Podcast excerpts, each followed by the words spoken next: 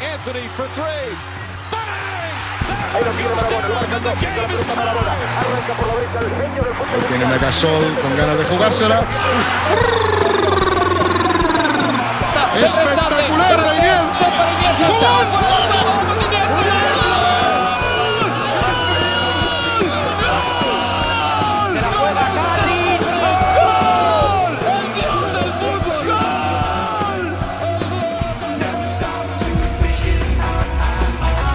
Escúchame, nos ha llegado el momento, después de dos años.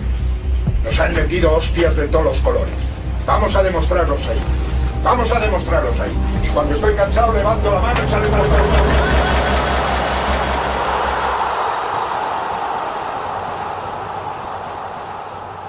Utah Jazz. Sorpresa ya no en el este, sino en toda la liga. Está siendo el equipo revelación. Hay equipos revelación que son pues los típicos que están sextos en la, conferencia, séptimos, que pueden llegar a final de playoff, a final de regular season, peleando por los playoffs, con el que de repente Washington Wizards en 2015 da el campanazo y de repente, pues esto para nada es así. Eh, Utah está siendo el primero con 25 victorias y 6 derrotas. O sea, no quiero decir que es el típico revelación que está haciendo algo un poquito más por sus posibilidades y ya está, sino está siendo el que está dominando la liga totalmente. Lleva cuatro derrotas menos que el segundo, que el segundo en, en el oeste, que son los Clippers y, y los Lakers. Y, y está siendo para mí el equipo más con más armonía, más coral de todos. ¿A vosotros qué os parece? Pues nada, tío, primero que todo comentar el partidazo que se marcaron ayer, sobre todo en el cuarto cuarto. Que le mar- hicieron un 41, llevaban el partido igualado contra Charlotte y metieron un 41-20 o algo así. O sea, al final ganaron sobrados. Sí. Eh, y fue una barbaridad, o sea, creo que hicieron no sé cuántos triples. ¿Sabéis los triples que metió Utah ayer? Creo que fueron 28. ¿25? Es decir, no, 28, no que ni idea, pero una barbaridad, ¿eh? Sí, sí, y creo que Pero es 19 que el también-. Sí. O sea, ayer Utah fue un Claro. espectáculo. Este año ya han superado tres veces Está la, el factor Jordan Clarkson su, y su registro de triples, ¿no? su, su propio récord, ¿no? ¿Hola? Sí, tres veces creo. Sí, sí, sí. ¿Me veis? Sí, sí. Y sí.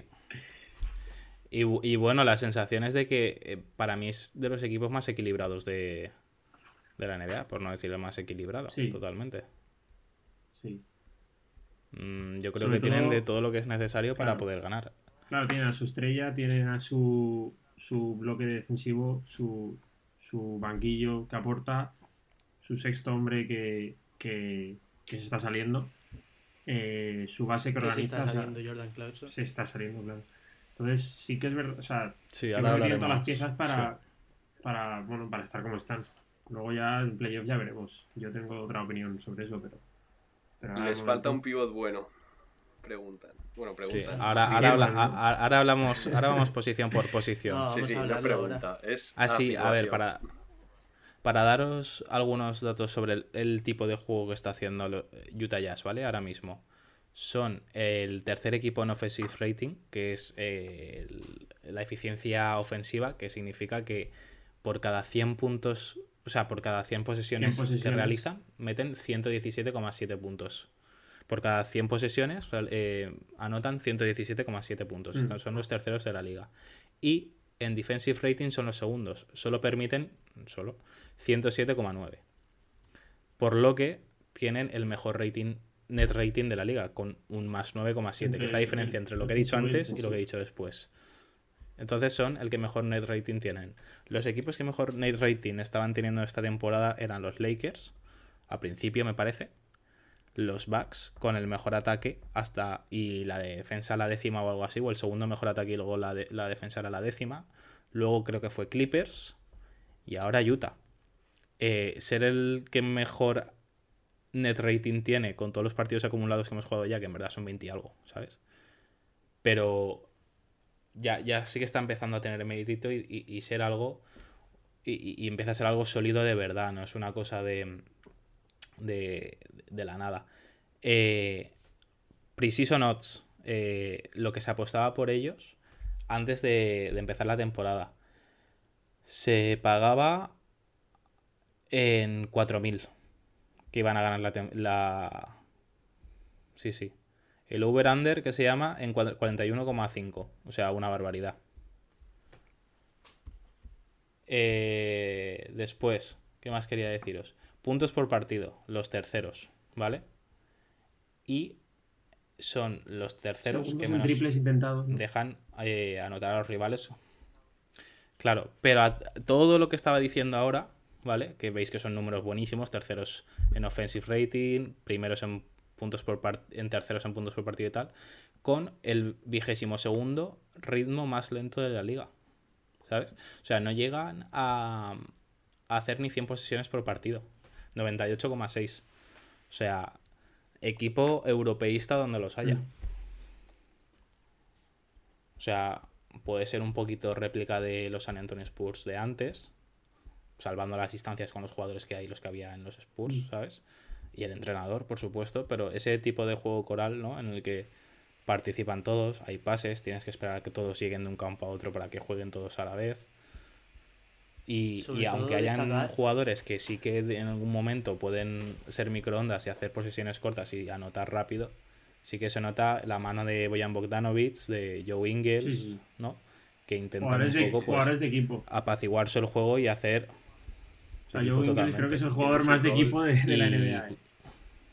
Sí, tienen su rol, tío, y lo hacen muy Mm. bien. O sea, saben, saben para lo que es juegan y, y tío, pues. Yo lo veo el equipo por hasta ahora más completo y más equipo. No, no, no tengo ninguna estadística sobre pases, pero tú ves un partido de Utah Jazz y ves un partido de cualquier otro equipo NBA que no sea dominante. Y tío, el ritmo de jugar, de pasar la bola, de buscar espacios, de buscar triples. O sea, Sí. es de los equipos más bonitos que se ven ahora mismo en la Sí, NBA. todos los días sacar una jugada de esas de, Sí, de y- circulación y tal. De Utah. Eh, ah, en relación a lo que estamos hablando de Utah, Sergi98 Valencia dice: Utah va a caer en picado como una atracción de Portaventura. El Shambhala de la NBA. Aquí lo leísteis primero. Diego es el- dice que es el Shambhala de la NBA. Luego también dice que Jordan Clarkson es el sexto hombre, pero parece Hay que Rudy Gobert no le gusta Gobert, nada, eh. porque dice que Sí, sí, sí. hay Es mucho hate con Gobert y yo creo que es porque es francés. Mira, tío. No, también, Tío, yo, yo creo que con Gobert el problema, o sea, el problema no, yo soy, yo fui el primero que lo hateé y, y me, me retraté bastante. O sea, y sigo teniendo una mala opinión de Gobert. No me parece, no me parece un buen pivot. Eh, o sea, no me, parece, no me parece un buen jugador, pero me parece un jugador muy útil para Utah que cumple su papel eh, a la perfección. O sea, es, no sé si es el mejor candidato a, a mejor defensor del año. Mm, Porque no sé, no, no sé si hay números, o sea, número de tapones y tal, no, no lo sé exactamente, pero sé que está ahí. Y, y luego rebotea Pues, y, ahora te lo digo. y las que tiene que meter las mete. O sea, creo que para Utah encaja perfectamente. Otra cosa, si lo comparas individualmente con Embiid, con Jokic y ese, ese tipo de jugadores, me parece un puto paquete. Pero, pero creo que creo, creo que para un equipo como Utah sirve. Está promediando 2,8 tapones por, por partido, eh, su máximo. Eh, Mm. hizo 2,6 en 2016-2017 y ahí lideró la NBA. Pero creo que el que más tapones por partido está haciendo es Miles Turner. Eso lo vi hace tiempo. Que estaba haciendo como 4 por partido. Ahora imagino que habrá Sí, bajado. está esa haciendo tres y burrada. medio. Sí, está en 2,7, sí, es lo que dice Megalomamba. Eh, este tío habla con propiedad, muy bien Ángeles, te dicen por ahí por el, por el Sí, chat. Hay una cosa que quería rescatar profesor. yo de, de Megalomamba, tío. La he comentado y no, lo, no hemos, ni lo hemos mencionado. Queen Snyder, el entrenador. Sí, a Algo ver, yo le he dicho que sí, que, que algo- muy algo bien. tendrá pero- importancia. Por partes. Hombre, por supuesto. Por parte, a ver, sí, yo creo que los, los jugadores, eh, los, los jugadores, como hemos dicho antes, ayudan mucho, pero tienes que saber leer qué jugadores tienes Claro. y de, de qué son capaces, porque muchas veces los jugadores de equipo no son, o sea, muchas veces no tienen la capacidad para sacarte las castañas del fuego. Así como si tan fácil como cualquier estrella, tipo, Ale, le doy la bola a Harden o a Irving. Tienes que saber cuáles son las cualidades de cada uno, decirle, oye, tú tienes que hacer esto todo el rato. eh, No, y, y convencerle de eso y también. mm, ¿Se me oye doble? Alguien tiene Sí. algo repetido por ahí. eh, Cuidado. soy doble, soy doble. Sí, pero. Luego, luego también, lo que dice Megalomamba, es verdad que ahora iba a pasar a eso. Oye, creo que se me escucha doble todo el rato. Sí, sí, sí, sí, sí. Sí, pero a alguien le va mal. Eh, bueno, No, no, sigue es que esto eh. es como el idiotizador del hormiguero, ¿eh? bueno, eh, rebotes por partido. 13,5, eh, el máximo de su carrera, como la temporada pasada. Voy a decirlo todo de carrerilla y si no me escucho. Es como el idiotizador del Y hormiguero. bro. algo muy importante. Sí, es Pero una en el locura. directo se escucha mal también. ¿Se os escucha doble? Sí, sí, yo creo que sí, ¿no? Porque pone jajaja, voy borracho. Hostia. Madre mía. Me, est- me- me está dando un algo. Tres tristes triggers como entrego en un trigal. A ver, Sergio, si puedes mirar eso. Sí, ya está, ¿no? Ya, está. ya está. Ya está, ya está, ya ¿Hola? Sí. Vale, vale.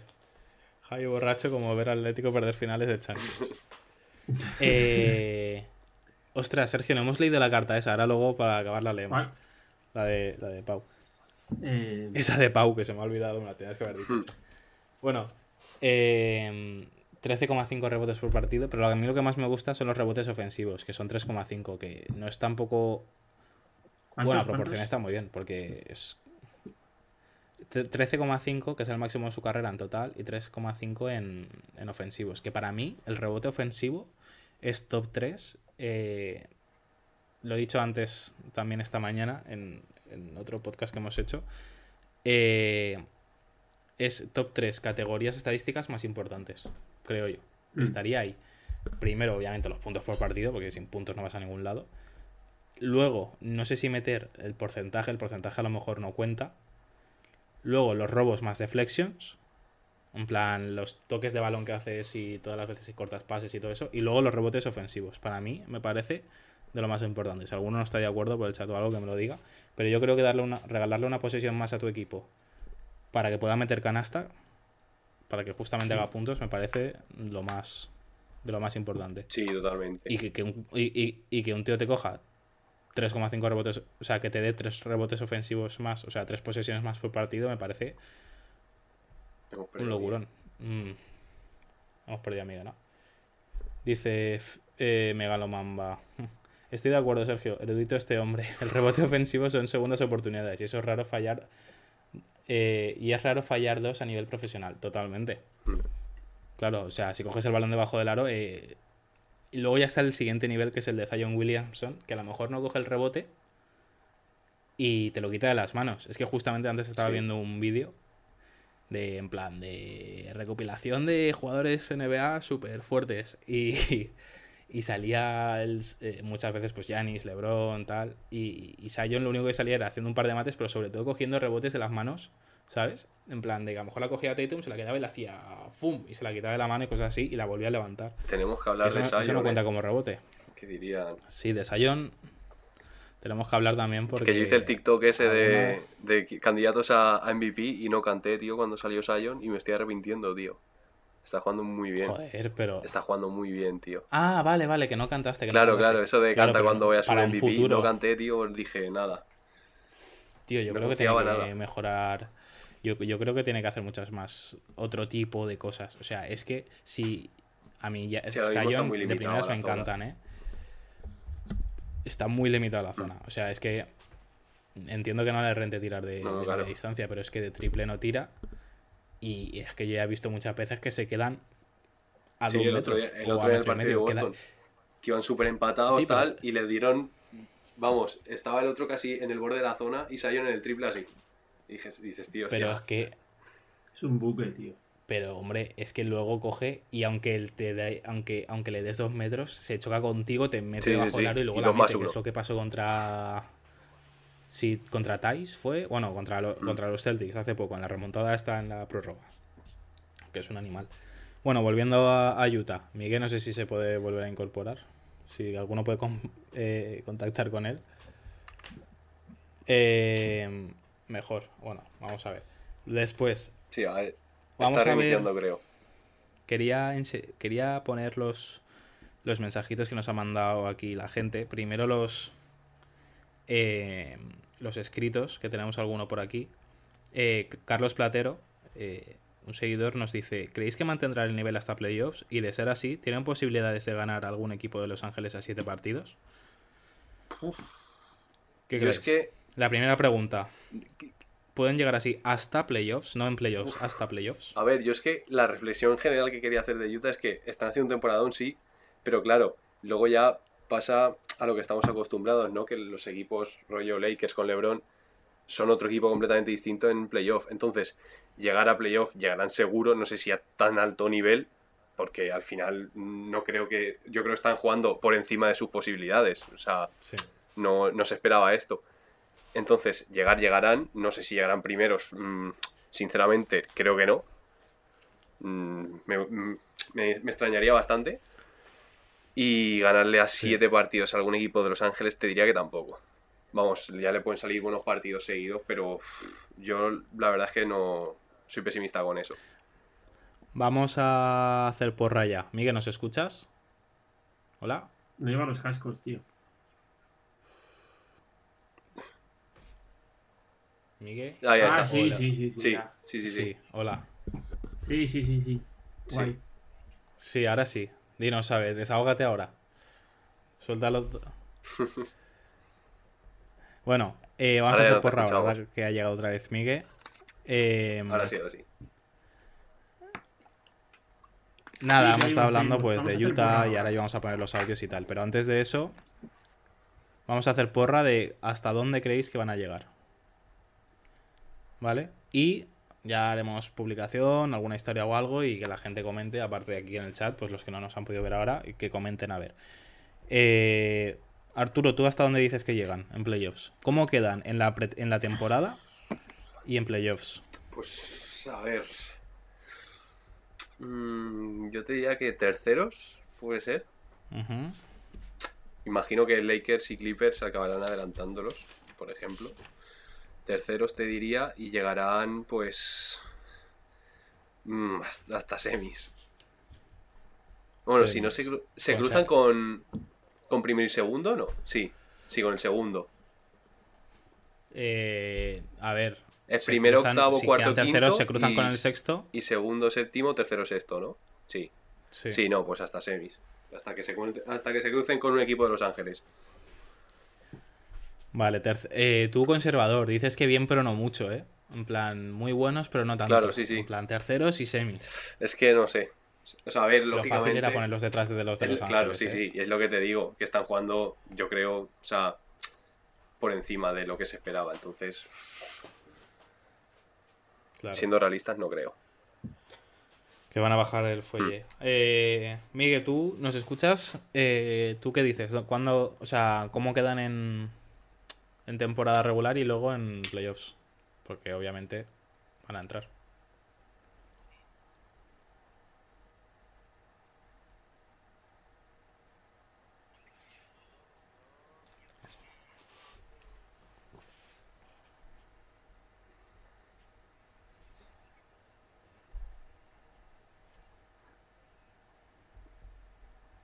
Entonces primero segundo, ¿no?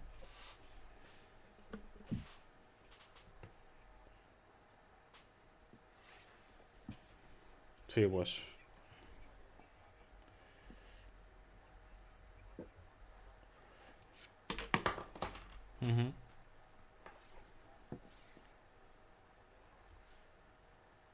¿En qué posición? O sea, ¿en qué ronda?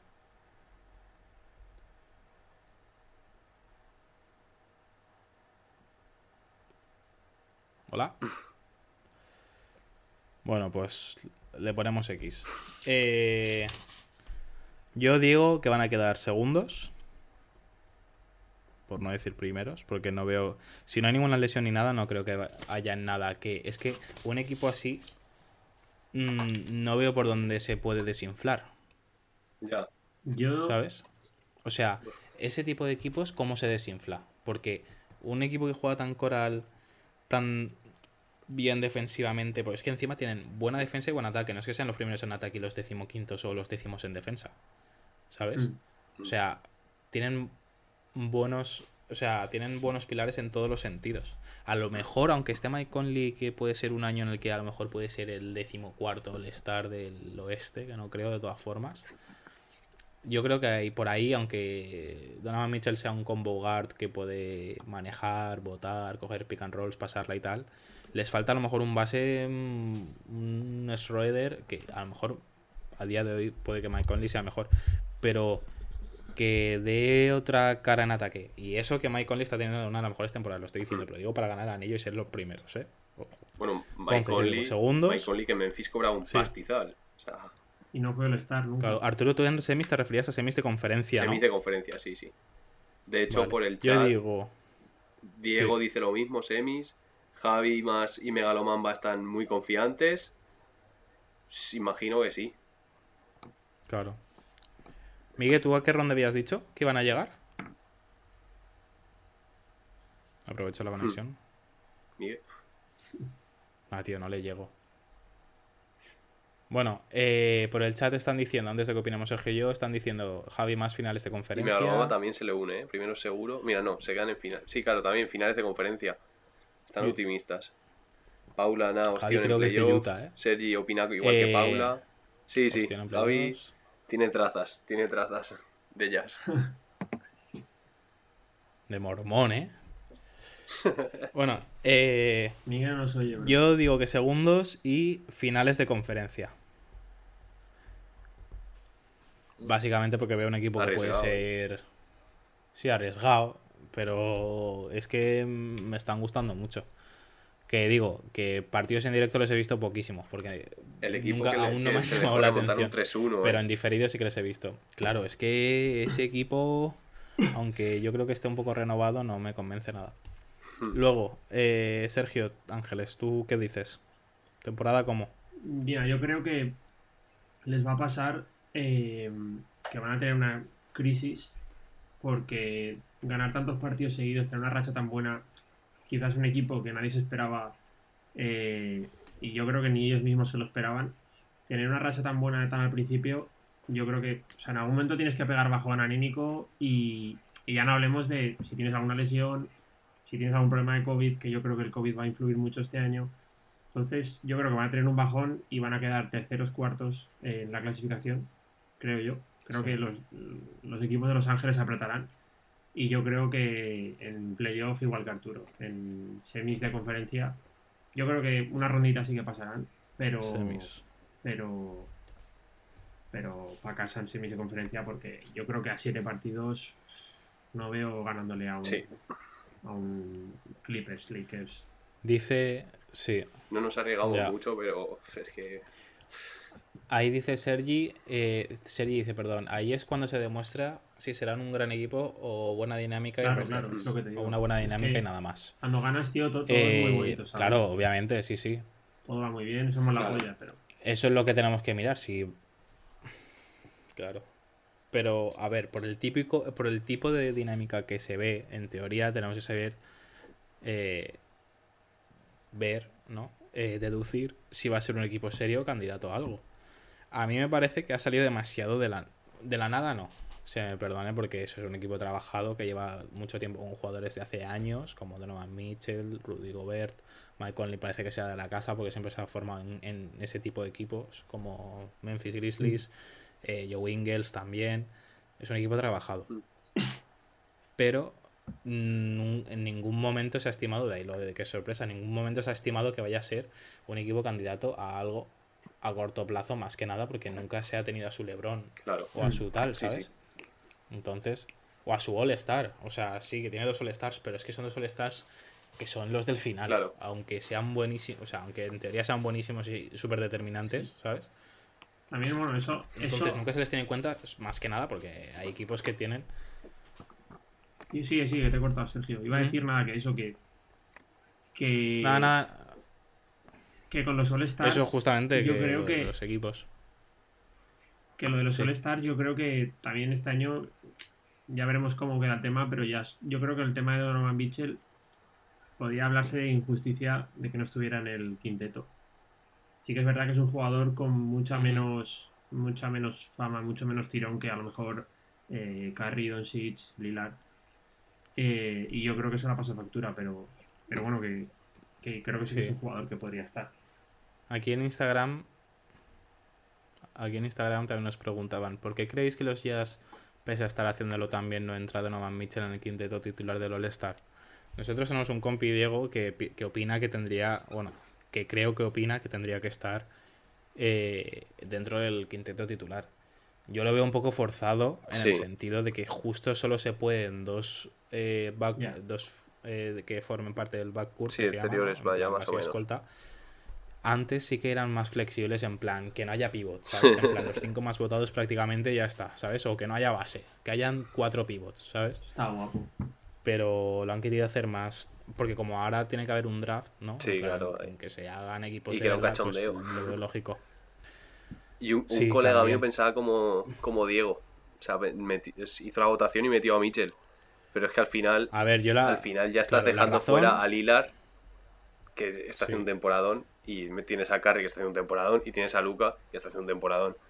Eso da igual. A, nu- a nivel de igual. números. O sea, Entonces, yo no igual. le hubiese hecho más Eh, cosa es que entrase de popular. titular, eh. O sea, el de. el- No creo que muy poca, o sea, muy poca gente en Europa o en China va a votar a Donovan Ya. Mitchell como, Claro, como es que All-Star. Aquí entra la repercusión, Claro, o tío. sea, es Y votación popular. Los van a votar. Ahí ya está, no. Pero influye mucho. Dice. Dice Megalomamba. A ver, ¿a quién quitas para meter a Donovan? Es inviable que fuese titular, por favor. Yo también lo veo invia- inviable. Pero bueno, era por meter el debate en la esto, la, el- sobre la mesa. Yo ya solo doy la explicación de que no. De que no es eh, titular de All-Star por, por votación popular, porque no es más popular que Luka Doncic, Damian Lillard ni Stephen Curry, ni que otros, ¿sabes? Entonces, aún. Entonces yo eso lo veo complicado. Y luego, aparte ya los números, o sea, no tiene nada que ver, por favor. O sea, estamos hablando de tres jugadores que Mm. son los tres mejores bases de la liga, menos Irving, ¿sabes? Y Harden, por la posición, también lo metemos como base ahora. Entonces, mm, dice Javi Más, Donovan mejor que Luca este año, en mi opinión, merece premio. Dice Lillard antes. Javi, ¿quién te ha visto y quién te ve? Dice, dicen por el chat, será titular, pero aún no es su momento. No, no, aún no, no lo puede ser, pero estoy seguro, vamos, de que los titulares serán eh, Donovan Mitchell, Zion Williamson, Jason Tatum, Jalen Brown y toda la pesca de jugadores, Gildius Alexander y toda la pesca de jugadores que vienen ahora. Lo pasa lo mismo con Saclavin. Saclavin igual, exactamente lo mismo. Yo le voté varias veces para, para ser titular. Vale. eh, vamos a hablar de otra, de otra cosita de Utah. Los posibles premios que se alojan. Bueno, espera, quería poneros algunos, algunos audios que nos han mandado también seguidores. Ya leemos lo que nos ponen en el chat también. Se me amontonan las cosas. Esto es de, de nuestro compañero Basket con B, que ya hicimos Un grande. un reaccionando a, un grande, sí, al, al Madrid-Valencia. Lo tenéis en Instagram y en Twitter, sobre todo en Instagram le da mucha caña. Basket también. con B. También hace directos también en Twitch, sí. Hablando de Twitch, hemos llegado a 50 seguidores, muchas gracias. Quien nos esté viendo ahora y no nos siga, que le dé. Perdón por ser pesado, pero es lo que hay que hacer. Aquí estamos. Y esto es lo que nos dice Jorge. Basket con B. Para mí Utah es el equipo de revelación de la temporada, con muchos interrogantes, ¿no? Pero al final es el equipo que mejor está jugando, el equipo que está ganando a los mayores rivales y sin duda podemos hablar de rachas con Brooklyn o con otros equipos, pero Utah lleva prolongando la racha desde el principio de temporada. Al final, con Donovan Mitchell está subiendo al siguiente nivel, Gobert está muy bien, pero yo creo que a lo que le caracteriza son los complementos, ¿no? Y creo que al final hay que valorar el equipo que han construido a su lado. El entrenador me gusta mucho y pues jugadores como Clarkson, como Joe Ingles, como Bogdanovich aportan mucho y de hecho mm, yo quería resaltar que a- ayer metieron por ejemplo 28 triples, o sea, es un equipo que a mí me encanta. Creo que va a llegar muy lejos y hablando de interrogantes, el interrogante más grande que tengo es playoff. ¿Cómo pueden responder ante Lakers, ante Clippers, ante Nuggets o yo que sé, incluso ante unos Blazers o unos Suns? No lo sé, yo este año todavía no los pongo como favoritos, pero sin duda futuro hay en Utah. Esa es mi, mi humilde opinión. Podríamos no haber hecho fichar, ¿eh? en el podcast ni, Ah. ni el directo y haber puesto este y ya está, ¿eh? Nada. Me, me ha convencido totalmente, joder. Eh, sí, le doy más o menos la razón en todo. Ha, ha hecho, ha hecho un grandes rasgos de todo lo que hemos estado hablando aquí nosotros y vosotros en el chat. Que es, pues eso, grandes complementos, jugadores que saben lo que hacer en Mm. cada una de sus funciones, equipo muy completo. Con interrogantes, que lo, hemos- lo que hemos estado diciendo, justo lo que hemos estado hablando con la porra, de Lakers, Clippers, también ha añadido Nuggets, algunos Blazers. Blazers ahora imposible, con todas las bajas que tienen, no tienen ni a Nurkic, ni a si McCollum, ni a Zach Collins, que lo veo un ala pivot ultra infravalorado, que a mí me gusta mucho. Pero bueno, eh, interrogantes aparte, sí que es verdad que, que es lo que dice él. O sea, está siendo un equipo súper complementario en todos los sentidos, de que cada uno hace su función. Y es que, Luego tenemos aquí otros compis. Sí, perdón, Sergio, dime. que si Utah no tuviera esos complementos y no aportaran todos, sería un, un equipo más, pues como puede ser Chicago, que tiene pues a su estrella, a sus estrellitas, los estrellitas que meten Es el equipo. 20 y pico puntos todos los partidos y bueno, están ahí pues que ni fu ni fa. Pero a, a Utah lo que le caracteriza no es Donovan Mitchell, no es Rudy Gobert, no es Mike Conley, es, es el conjunto. Entonces, por eso, o sea, es, son las, las razones obvias están donde están, porque todos Sí. aportan. Luego tenemos aquí otros compis de, de Swiss. Es un nuevo canal que ha salido ahora. Que con ellos he estado grabando un vídeo esta mañana. Son, son de Madrid. Eh, uno de ellos se, Alba- se llama Álvaro, otro se llama Coque. También tienen más compa- compañeros. Pero bueno, son con los dos que he estado esta mañana. Y, y nos dicen. Álvaro nos dice esto sobre. Sobre Utah. Oh, Adrián, perdón, Adrián Álvarez. A ver. que de los principales premios que se dan Es una la- pregunta, ¿eh? de la NBA, Bueno, sí, me deja pararlo. A ver.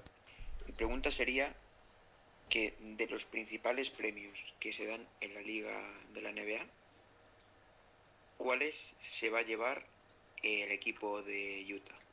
Es decir, eh, el mejor defensor, MVP, eh, mejor sexto hombre, jugador más mejorado o el de mejor entrenador. ¿Cuáles se va a llevar la plantilla de Utah? Esto es lo que quería hablar. Y gracias por hacer la pregunta, Adrián. Em, yo creo que Utah es el equipo con más candidatos a llevarse algún premio individual de, todo el- de, de toda la NBA. Tenemos el de entrenador, Quinn Snyder. Y ahora vamos a ver con quién se lo disputa cada uno, ¿vale? Es Quinn Snyder. Em, defensor del año, Gobert, como siempre. Sexto hombre, la sorpresa Clarkson. No, que vaya. Y eh, Claro.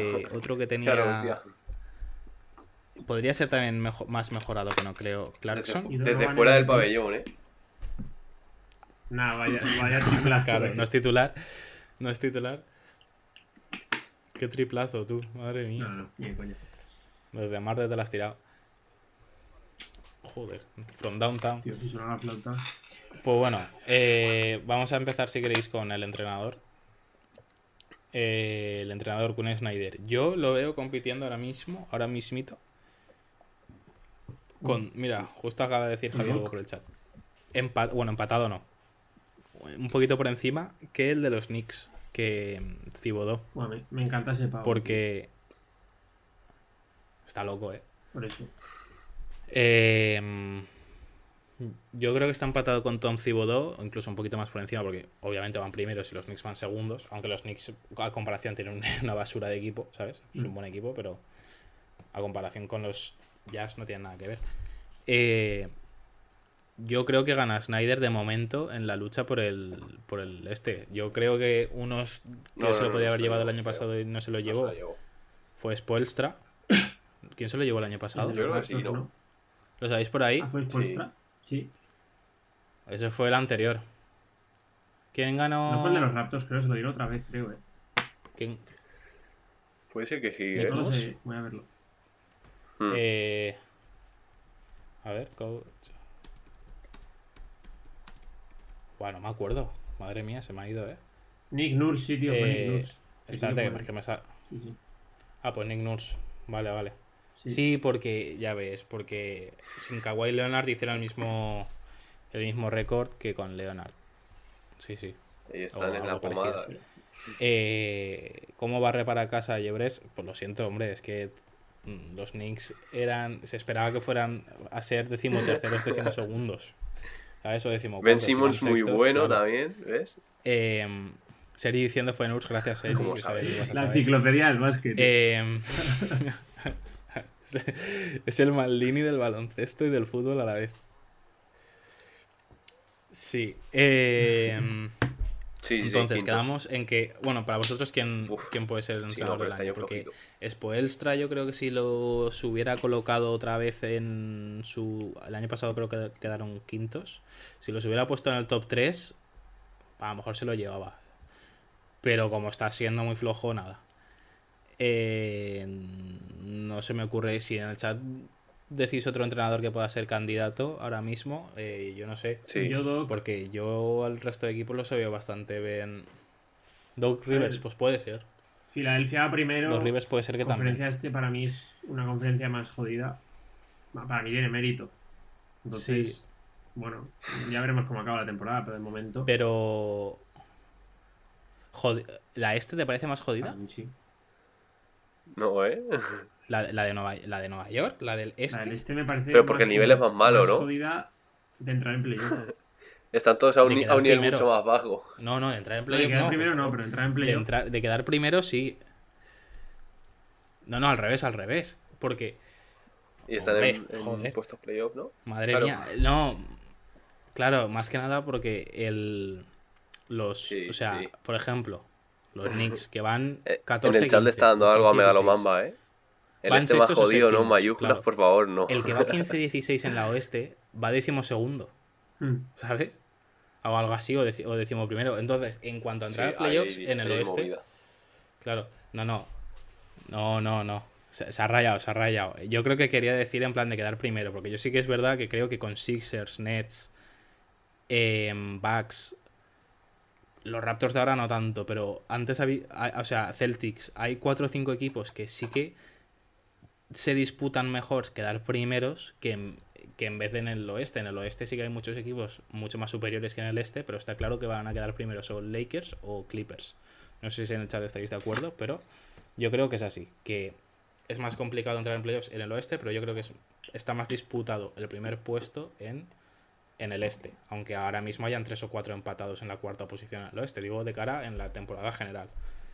Entonces, Snyder habíamos quedado que mejor entrenador.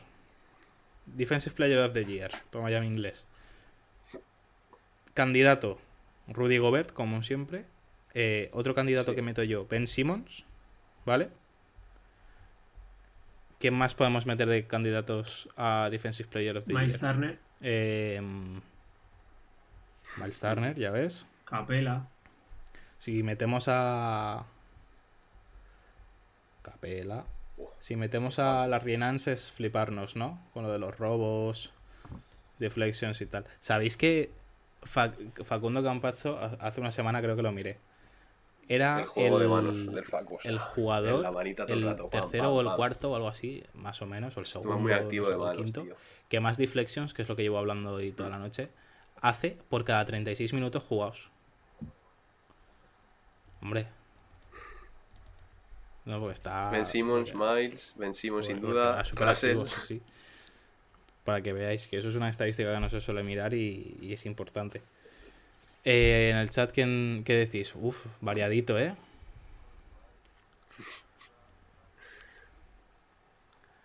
Nada, nada. Dice cantera UCAM, no Madrid. Invita a Capela.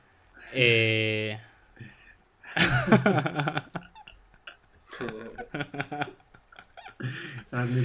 joder. otros nos ponen Yo. Gobert, Bueno, Yo creo que Gobert. pues eh, yo no sé cómo hacer aquí una encuesta. Bueno, claro, es que yo no puedo hacer una encuesta aquí. Si la puedes hacer tú, Sergio, en un momento y votamos rápido, ponemos Goberto Simmons. O Miles Turner, lo que queráis. Caruso siempre. Sí, no sé si sabes hacerlo, pero bueno. Sí, mientras vamos hablando y que voten, dejamos un minutito lo que sea. Lo pongo con. con iconito. ¿Lo, lo tienes ahí a mano eso? Vale, pues atentos que vamos a meter un una encuesta. Gobert azul, Simmons rojo. que nos dice la peñita del chat. Pues toma. Se debe premiar Pues al toma, defensor más completo llevas. interior y exterior y es Simmons. Ah, pero así rudimentario, en plan Javi más Sí, dice Caruso. Megalomama dice Starner. PSOE. Toma. A Josep ver, Puerto.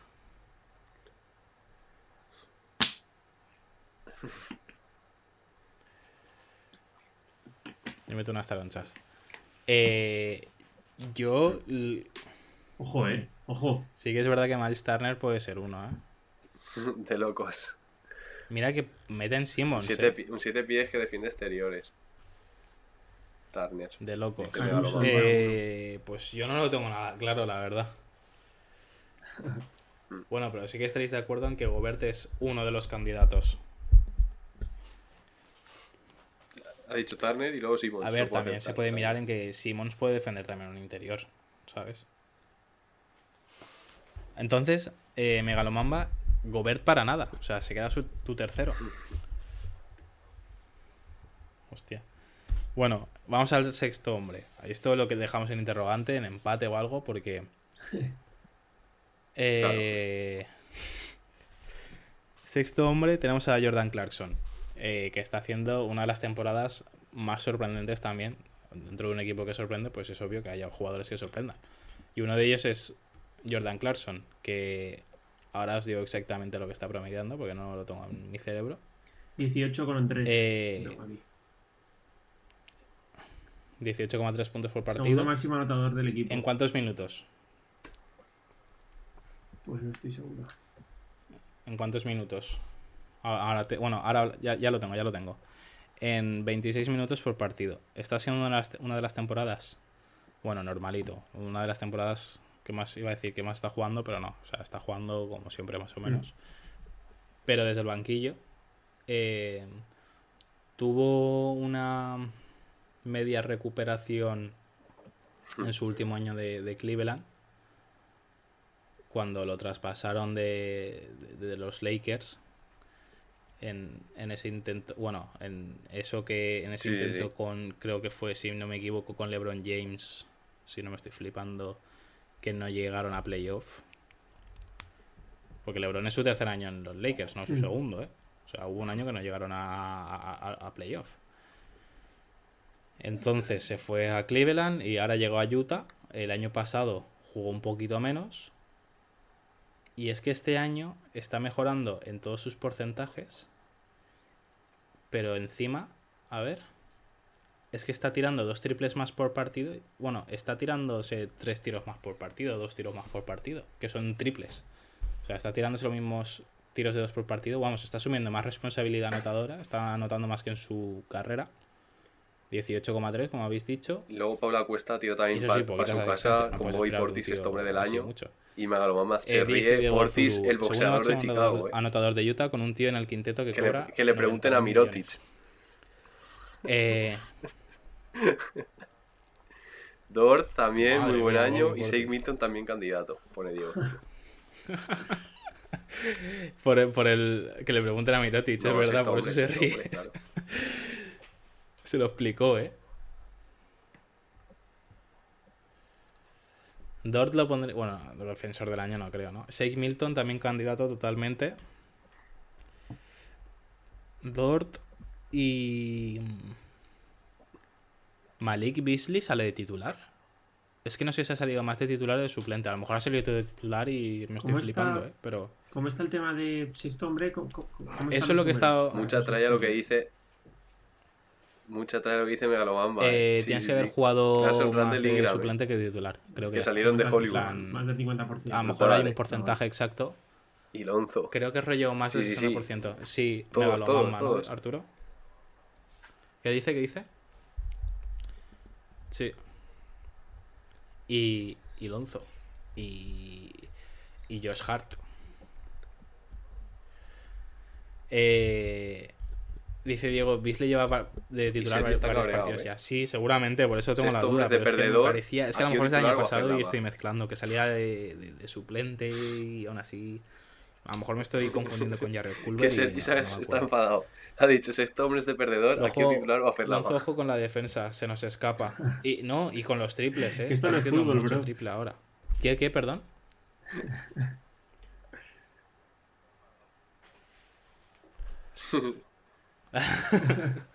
Esto no es lo mismo, aquí hay muchos cambios, todos los que quieras, hombre.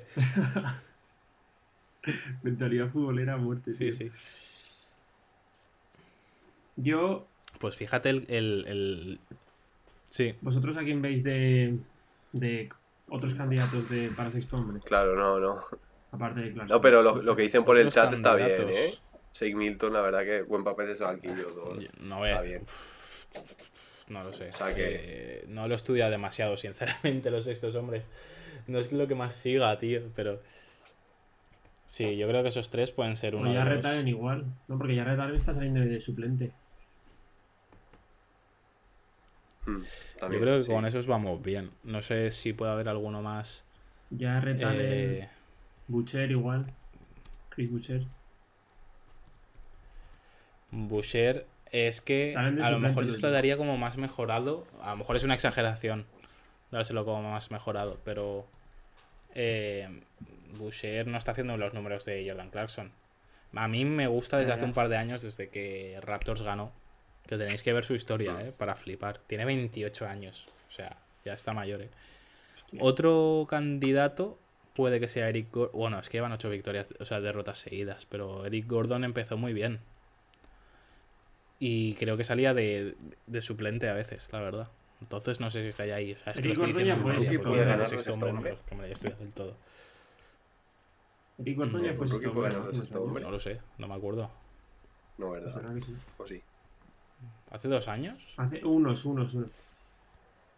Halliburton, cuidado, eh. Está ahí. A ver.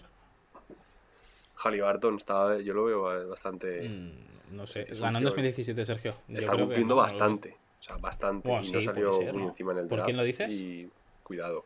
Halliburton. Sí. Otro. Ah, bueno. Sí. Tío, o- o- otro que lo podría hacer bien y no lo está haciendo tampoco demasiado bien y podría Sí. hacer algo para sexto del- mejor sexto del hombre. Ahora que creo que Lonzo ah, está lesionado ahora y por eso creo que la Melo está. Lonzo no, está jugando tanto. Es porque está tocado. Pero yo creo que Devonte Graham, que se dice Graham, no Graham, Halliburton. Sí, O sea, sí, sí. No, no, Halliburton. eh, yo creo que si diera un paso adelante también podría formar parte de eso, pero bueno. Le, le- le iba a decir yo, Diego, draft, pero no quería ¿quién? decirlo. Boucher. digo. Ah, Halliburton, vale, vale. Graham, Graham. Eh, pues sí, eh, nos quedamos con Snyder de entrenador del año. Sí. Golden Graham, sí, lo sé. Yo, también lo he pensado. Entrenador del año, yo- creo que estamos de acuerdo en que Snyder es el gran candidato ahora. Eh, Que Gobert es duda clara. Ah, Yo creo que más por odio a Gabacho que otra cosa. De españoles. Porque es medio tonto, tío. Después está Miles Turner, Ben Claro, es que Simmons. no- es que Capela, yo lo veo un poco ahí Clarkson. tapado. A Clarkson Eh, déjatelo en sexto hombre y ya está. Más mejorado, Clarkson puede ser uno.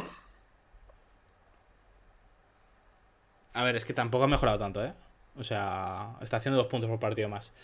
Pero, claro, es que como está haciendo cosas, tiene un share de Randle. 16%, tampoco es demasiado. Bueno, Mm, más mejorado, más mejorado.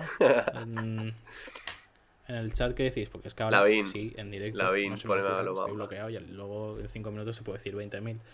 Pues sí, mira qué bien. Ese me parece perfecto, mira. Hmm. Muy bien. Julius Randle. Megalomamba, la bien puede ser. Jeremy Grant también dicen por el chat. Vamos a exponer, vamos, vamos a exponer primero el caso de Julius Randle, ¿vale? Yo creo que no tiene que ser mejo- más mejorado. ¿Por qué?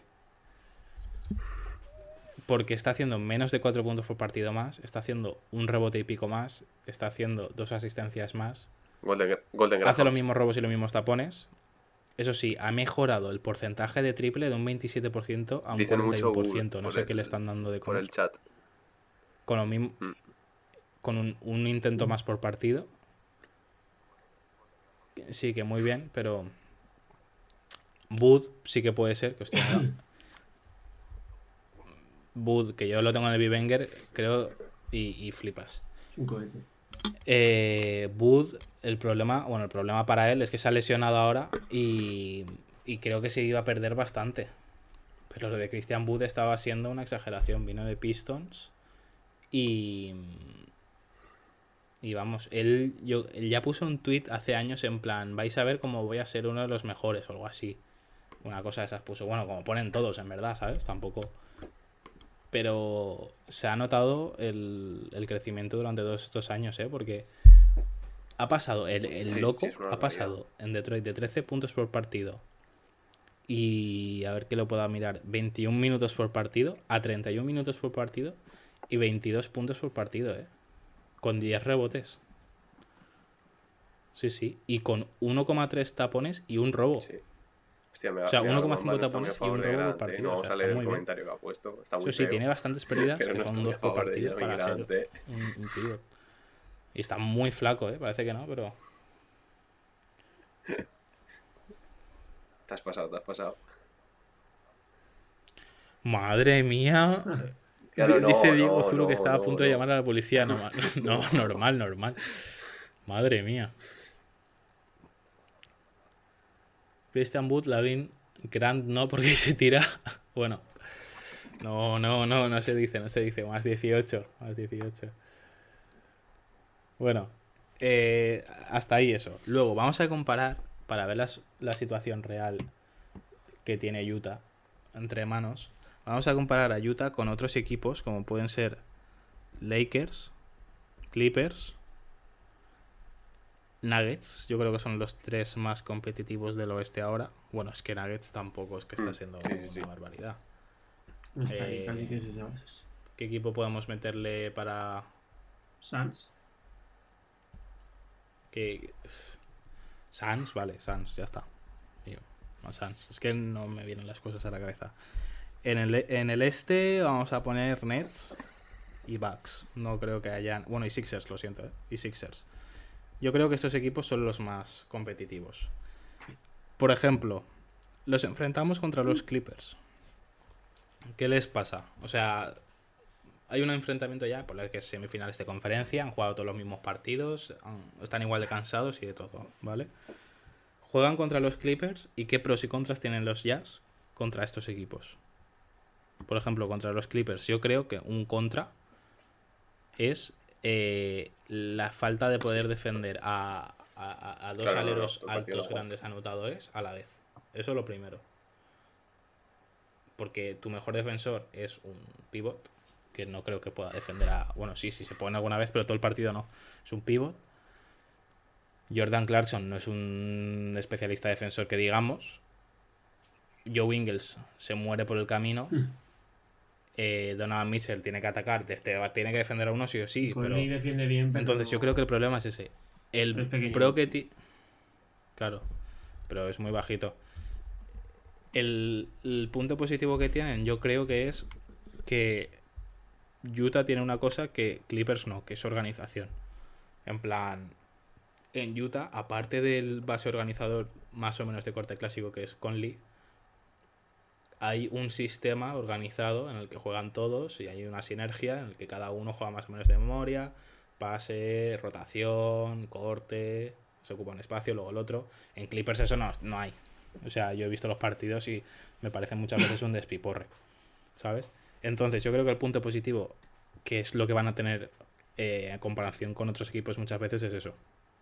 No sé si veis vosotros otra cosa que destaque sobre los Clippers de Utah o viceversa. yo creo que eh, Y en el chat también lo podéis decir. yo creo que lo mejor que tiene Utah, si mantiene la buena química y la buena dinámica, es que mm, si podrán sobreponerse mejor a, a los malos momentos que puede haber durante un partido, porque tienen a varios jugadores que aportan y no dependen única y exclusivamente de Donovan Mitchell.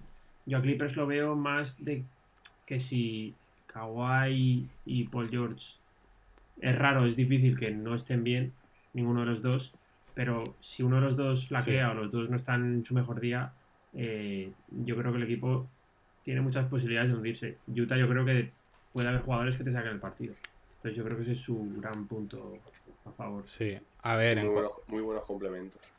Claro, la cosa es que, por ejemplo, en cuanto a profundidad, yo creo que Clippers va bien. O sea, es lo que dices tú totalmente, que tienen dos estrellas tochas son muy en las que se basa su juego. Y si una no está bien, pues. Claro, son tan Claro, eh, complementos, pero ojo que en cualquier equipo Incluso no, serían más que complementos. Pasa como con Lakers. eh, a, a Montres Harrell ahí los- o a Dennis Schroeder lo estamos llamando complementos, ¿sabes? Y en otro equipo es el mejor sexto hombre del año, ¿sabes? Los dos. Claro, por eso. Que aquí tenemos a Marcus Morris, que los Knicks, ojo en los Knicks, que en un equipo de mierda el año pasado estaba promediando creo que 18 puntos por partido. Eh, Sí. Está Sí, sí, también. Ibaka, que está, estaba teniendo una de las mejores temporadas el año pasado en triple. Sí, eso es a lo Eh, que me- dice Megalomamba, lo mejor de lo que me Utah es la hecho generosidad y la selección de tiro, totalmente, Es que lo que estábamos diciendo. playoff, Por otra parte. Diego Entonces, estaba diciendo, calma a con los que Clippers que este año cuando llegue la hora de la verdad no estarán. mucho que hacer. Mar- Marcus Morris es el hermano bueno, sí. Estarán, pero Sí, sí, sí. Sí, pues. Pandemic Paul. O sea, ojo, eh. Sí. Mm, Paul George pecheó bastante. Vale, los enfrentamos contra Denver Nuggets. Contra Clippers, entonces, ¿quedamos en que pierden o no? No. O sea, sí pierde, claro. Gana, gana Clippers. Playoffs es otro mundo, estoy de acuerdo. Sí, sí, totalmente, es otro mundo. Y puede ser una lotería. Gana Clippers, ¿verdad? Mm. Si hay alguien que no esté conforme en el chat, que lo diga. Pero victoria para Clippers. Juega contra Denver. Aquí, ¿qué pasa? Tenemos a Rudy contra Jokic. Es el enfrentamiento gordo. Y luego tenemos Donovan Mitchell contra Murray.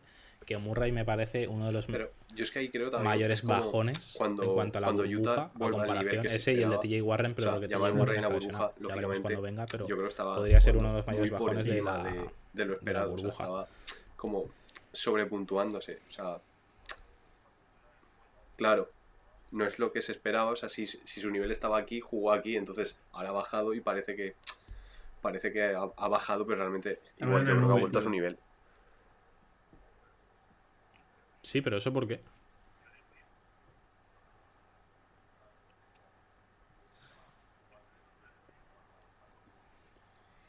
Yo creo que contra Denver.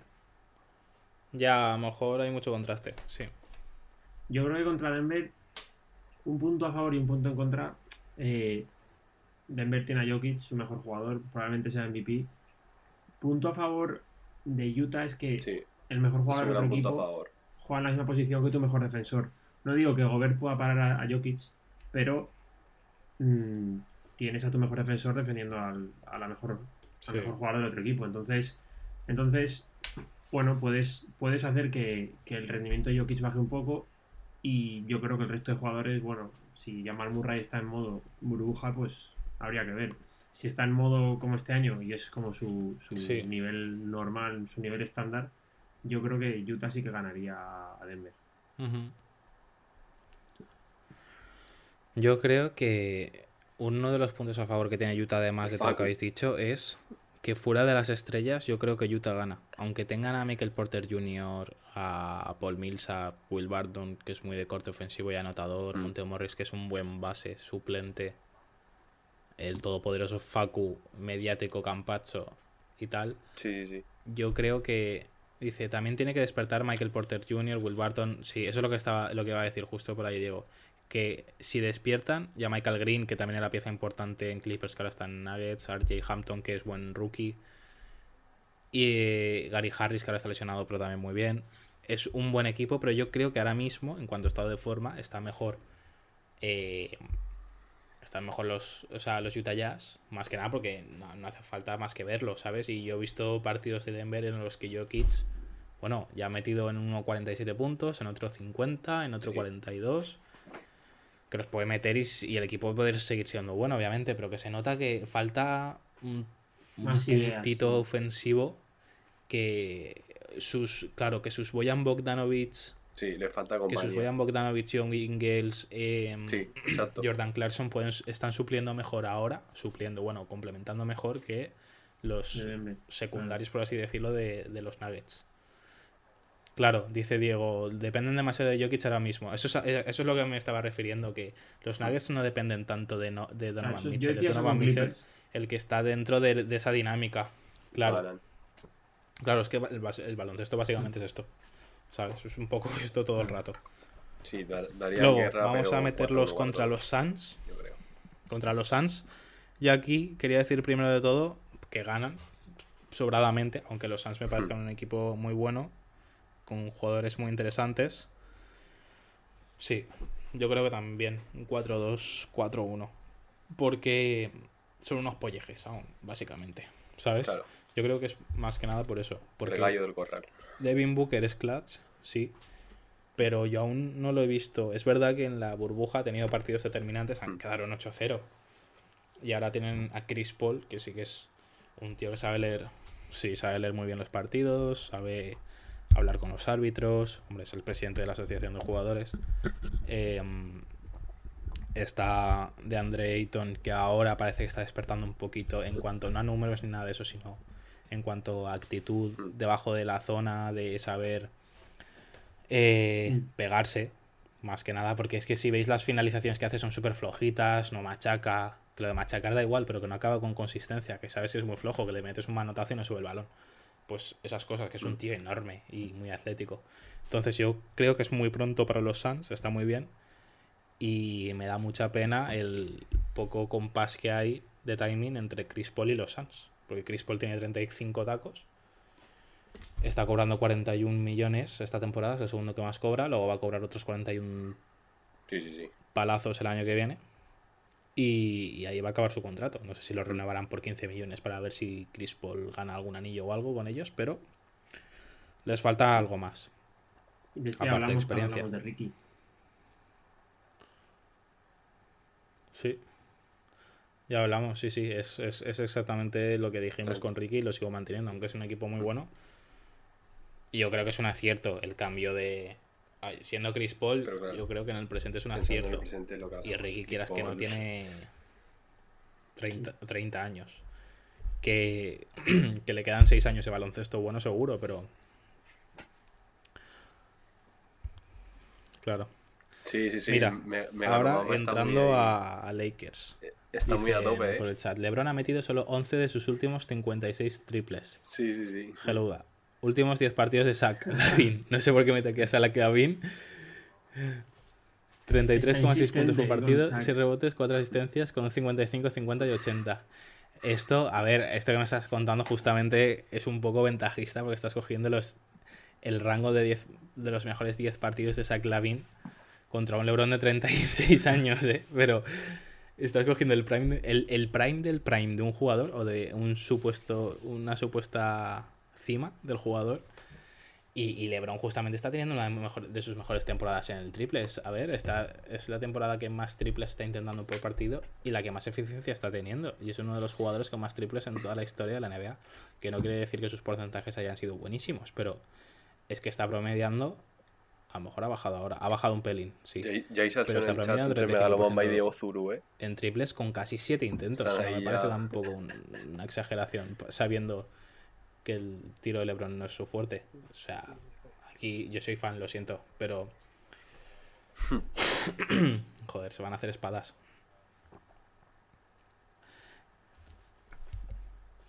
Dice Mi- Miguel Castellano, nuestro compi que se ha tenido que relegar al chat, Palabras del entrenador. se da la mano con Fer, diciendo que los dos son. O sea, los dos diciendo Ya, que es ya aparece por ahí la rodilla de Tárrega. Después, Ya desvariamos. ojo, dice Diego que ojo que es una bomba de vestuario la Vine. Bueno, aquí se están pegando. Vale. Madre mía. Ya Desvariamos y dejamos de mirar el chat un momento, porque entonces, puntos positivos de Lakers. Tienen nombres y apellidos. LeBron James, Anthony Davis, Caruso. eh, Dennis Roeder, Caruso, eh, Montres Harrell, Marc Gasol. Mm, Yo creo que son el mejor equipo, básicamente ya está, no hay más. Eh, ¿Por dónde le puede atacar Utah, si acaso? Mm, pues no lo sé, la verdad, porque pues eh, los Lakers Utah también está siendo un equipo, equipo. a ver, lo tendría que mirar, está siendo Sí, Utah está siendo un equipo que está sabiendo tirar muy bien y cuando le toca y encima con creo que un alto volumen. Lo que yo creo que puede hacer Utah siendo el vigésimo segundo equipo en ritmo, que yo creo que es uno de los, seguramente sea uno de los que mejor clasificados con menos ritmo de todos, pues pararle el juego y, e imagino, no estoy seguro, de que Utah será uno de los equipos con menos pérdidas por aunque sea de los que más la pase, seguro que tiene menos pérdidas que la mayoría. Entonces yo creo que ralentizar el juego y llevar el ritmo del partido a su terreno. Esto ya son cosas de entrenadores vuestras. Yo no soy entrenador. Yo, soy un friki, vosotros dos sois entrenadores. Entonces yo creo que ralentizar el, el juego y llevarlo a su terreno en cuanto a número de posesiones, porque Lakers es muy dado A la defensa, al robo rápido, a la transición, eh, claro, a correr. El año pasado fue uno de los líderes en, en transiciones. Este año no, no- no lo puedo decir. Están, con este están pega- están pegándose entre ellos, eh. Pero yo creo que pueden ir por ahí, si se enfrentaran. Sí, a ver, yo creo que Yo creo que los del chat ya no están ni, no están ni escuchando, pero bueno, sí. Yo creo que no tienen mucho que hacer contra Lakers en situaciones normales. Como he dicho todo el rato, Cuatro. situaciones normales este año, bueno, ya veremos cómo llega cada equipo y todo. 4-1 No se Lakers. Pero o sea, siete partidos contra Lakers es que no, no, o sea, no me veo a LeBron dejando que le gane Utah Jazz con con con tres europeos, eh, un, fra- eh, un francés No, que es medio ya, tonto. 4-1, como Sí, mucho sí. 4-2. Eh, y un equipo que a priori no iba a estar en la pelea. O sea, yo no, no, no lo veo. Sí. Tengo aquí otra pregunta. Tengo aquí otra pregunta de Coque Orte, de, de Swiss, de los compañeros que os he dicho antes, que, con los que he hablado esta mañana. Y es sobre Joe Ingles. No viene muy a cuento, pero así remato ya todas las que tengo un par más. Eh, hola, buenas. Me gustaría saber qué opinión tienes sobre eh, Joe Ingles, el jugador australiano. Si te parece que está infravalorado o sobrevalorado y, y cómo, y cómo y qué ha aportado desde que está en, en los Utah Jazz. Empiezo yo. Yo creo que. mm, Un momento, por favor. Eh, yo creo que. eh, ha europeizado de alguna forma lo que estaba hablando antes, los Utah Jazz, que los ha convertido. Él no, pero yo creo que ha sido una de las piezas clave para hacerlo un Utah Spurs, ¿sabes? Eh, lo ha convertido, pues eso, en uno de los equipos. O sea, un integrante como él de su peso me parece que está infravalorado. Sí, Eh, dice, "Uy, no igual que Boyan subió nunca". Bogdanovic. Yo no- me acuerdo, aprovecho para que nos Y busquéis. por cierto, TikTok gracias a BM Dani por seguirnos, que ha salido Ahí en este hacemos el ridículo a algunos de nosotros. A ellos esto aún le falta por hacerlo. Pero. A ver si se. Ah, hostia, pues se sube, se sube, es verdad. Gracias, que no lo había visto.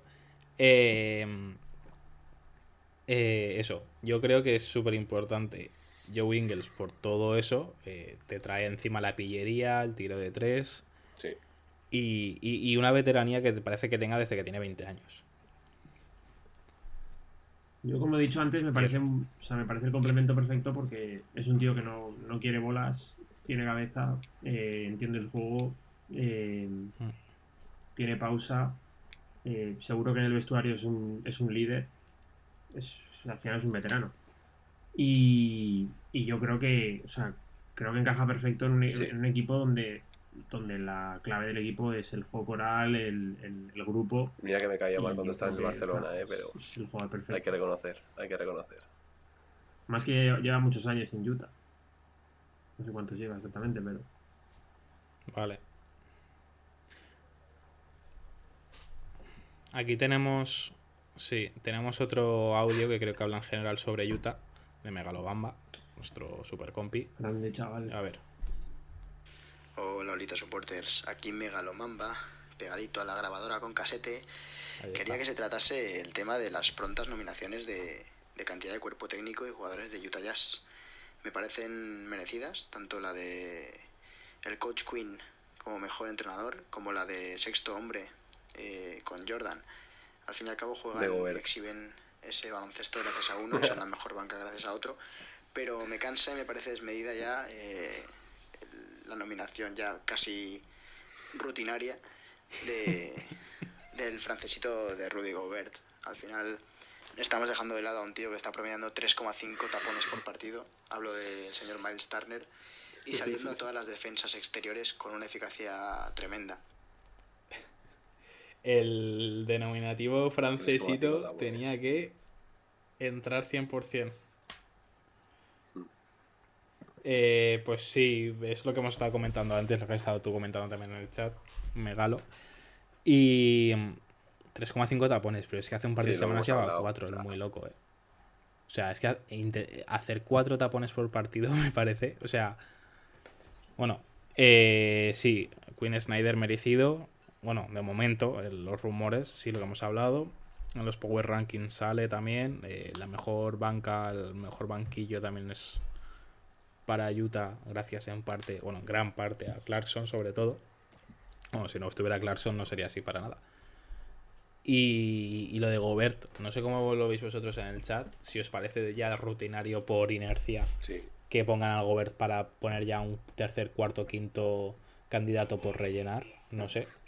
A mí me parece que es normal que aparezca porque luego ves su rating defensivo, eh, las, la incidencia que tiene en la zona y todo eso, y a lo mejor puede valer, como le pasó a Mark cuando ganó el Defensive Player of the Year, que ganó por ese tipo de cosas, por el defensive rating que tenía el equipo cuando Sí, estaba él, cuando Creo que lo hemos comentado. eh, lo que propiciaba que estuviera dentro no de la da- cancha. Se le infravalora. A ver, tampoco. O sea, yo creo que se le valora bien. Y yo creo que es más que nada, pero la- por poner un candidato más. ofensivo, ¿sabes? de no.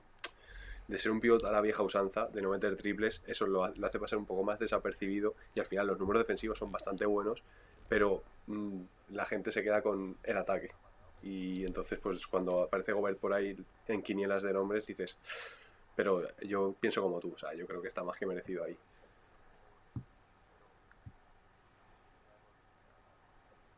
Mm.